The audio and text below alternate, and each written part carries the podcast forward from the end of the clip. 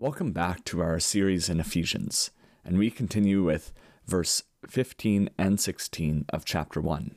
Paul writes, For this reason, because I have heard of your faith in the Lord Jesus and your love toward all the saints, I do not cease to give thanks for you, remembering you in my prayers. In this passage, Paul highlights three top priority characteristics of the Christian life by commending and encouraging the Ephesian believers. These three characteristics are faith, love, and humility, and they flow from the gospel Paul overviews in his introduction, and they are evident in the lives of gospel centered believers. So today we look into these three characteristics. I'm Daniel Clausen, and this is Exploring Christianity.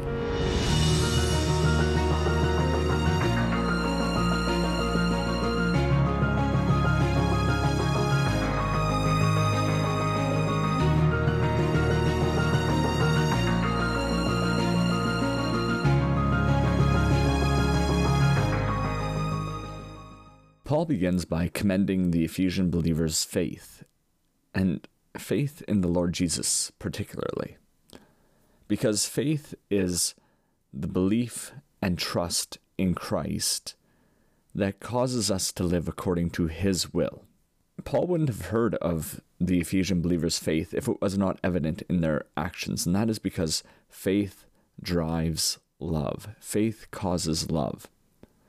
The Apostle John writes that we love God because he first loved us. And when we consider what we have learned already in Ephesians, we realize that faith is the result of the Trinity's work in us from eternity past. Paul's recognition of their faith is an encouragement to these believers for their assurance that they will not tend to doubt their faith.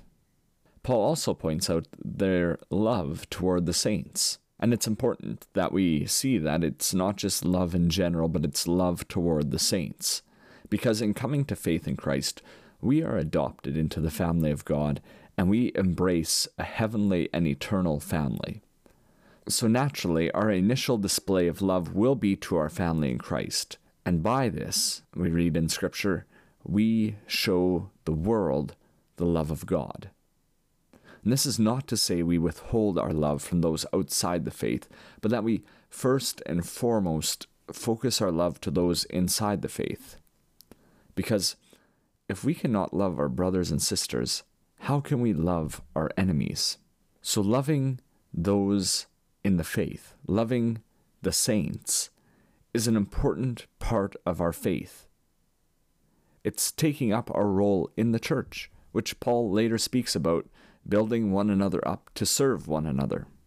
Now, faith and love, Paul sees them as an assurance of conversion. They are the two greatest marks of a converted life.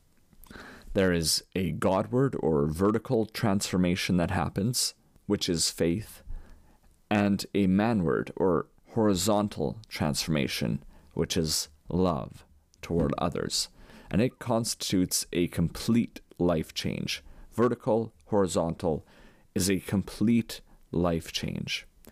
So, how you relate to God and how you relate to others shows where your heart is. It shows whether you, or not you are regenerated.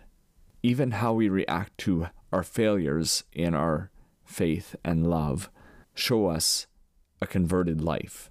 Do we react in blaming others or putting it off? Or do we react in repentance.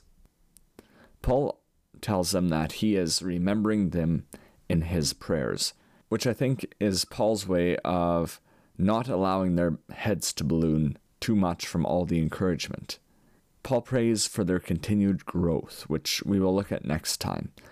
And this tells us that no matter how high we achieve in the faith, there are always greater heights to achieve. And this is why we need sanctification. And even though we will never attain this perfection, we never give up because of the infinitude of God and the joy of holiness, which calls for and causes humility in us. Now, humility is the product of faith and it is the essence of love, yet, even when we are encouraged in our faith and are in our love, we still need humility. Humility is also another important mark of a converted life, even though it is not um, one that Paul outright uses, it is essentially the basis of faith and love. Paul also in this verse shows us the model of prayer is rooted in thanksgiving, is seasoned with thanksgiving. Now, why would we be thankful in our prayers? Why should we be thankful in our prayers? Well, if we look back at the previous uh, verses from 3 to 14, it's because God has blessed us so greatly through Christ. Prayer is not primarily what we wish to get from God, it's primarily thankfulness for what He's done. Because our life does not consist of our earthly possessions, it consists of our faith, our love, and our humility in thankfulness to God. Thank you for listening to this episode of Exploring Christianity.